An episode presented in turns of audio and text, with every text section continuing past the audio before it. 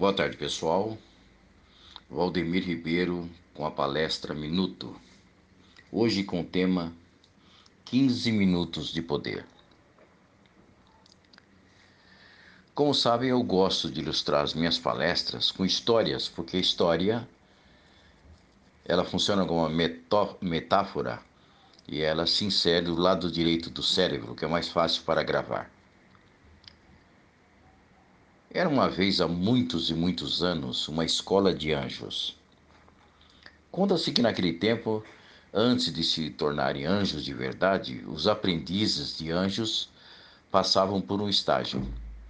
Durante certo período, eles saíam em duplas para fazer o bem e no final de cada dia apresentavam ao anjo mestre um relatório das boas ações praticadas. Aconteceu então um dia que dois anjos estagiários, depois de vagarem exaustivamente por todos os cantos, regressaram frustrados por não terem podido praticar nenhum tipo de salvamento sequer. Parece que naquele dia o mal estava de folga. Enquanto voltavam triste, tristes, os dois se depararam com dois lavradores que seguiam por uma trilha. Nesse momento, um deles, dando um grito de alegria, disse para o outro: Tive uma ideia. Que tal darmos nosso poder a esses dois lavradores por 15 minutos para ver o que eles farão? O outro respondeu: Você ficou maluco? O anjo mestre não vai gostar nada disto. Mas o primeiro retrucou: Que nada, eu acho que ele vai até gostar. Vamos fazer isso, depois contaremos a ele. E assim, assim o fizeram. Tocaram suas mãos invisíveis na cabeça dos dois e se puseram a observá-los. Poucos passos adiante, eles se separaram e seguiram por caminhos diferentes.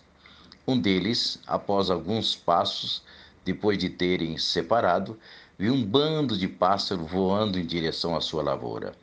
E passando a mão na testa suada, disse: Por favor, meus passarinhos, não comam toda a minha plantação.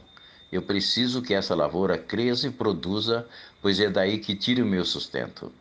Naquele momento, ele viu espantado a lavoura crescer e ficar prontinha para ser colhida em questão de segundos. Assustado, ele esfregou os olhos e pensou: devo estar cansado, e acelerou o passo.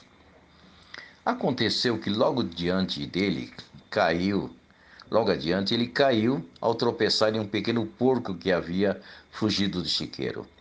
Mais uma vez, esfregando a testa, ele disse: Você fugiu de novo, meu porquinho. Mas a culpa é minha. Eu ainda vou construir um chiqueiro decente para você. Mais uma vez espantado, ele viu o chiqueiro se transformar num local limpo e acolhedor, todo azulejado, com água corrente e o porquinho já instalado no seu compartimento. Esfregou novamente os olhos e, apressando ainda mais o passo, disse mentalmente: Estou muito cansado. Nesse momento, ele chegou em casa e, ao abrir a porta, a tranca que estava pendurada caiu sobre sua cabeça. Então ele tirou o chapéu, esfregando a cabeça, disse: De novo. E o pior é que eu não aprendo. Também não tem me sobrado tempo, mas ainda hei de ter dinheiro para construir uma grande casa e dar um pouco mais de conforto para minha mulher. Naquele exato momento aconteceu o um milagre. Aquela humilde casinha foi se transformando numa verdadeira mansão diante dos seus olhos. Assustadíssimo e sem nada entender, convicto de que era tudo decorrente do cansaço, ele se jogou numa enorme poltrona que estava na sua frente e em segundos estava dormindo profundamente. Não houve tempo sequer para que ele tivesse algum sonho. Minutos depois ele ouviu algum, alguém pedir socorro. Compadre, ajude-me, estou perdido.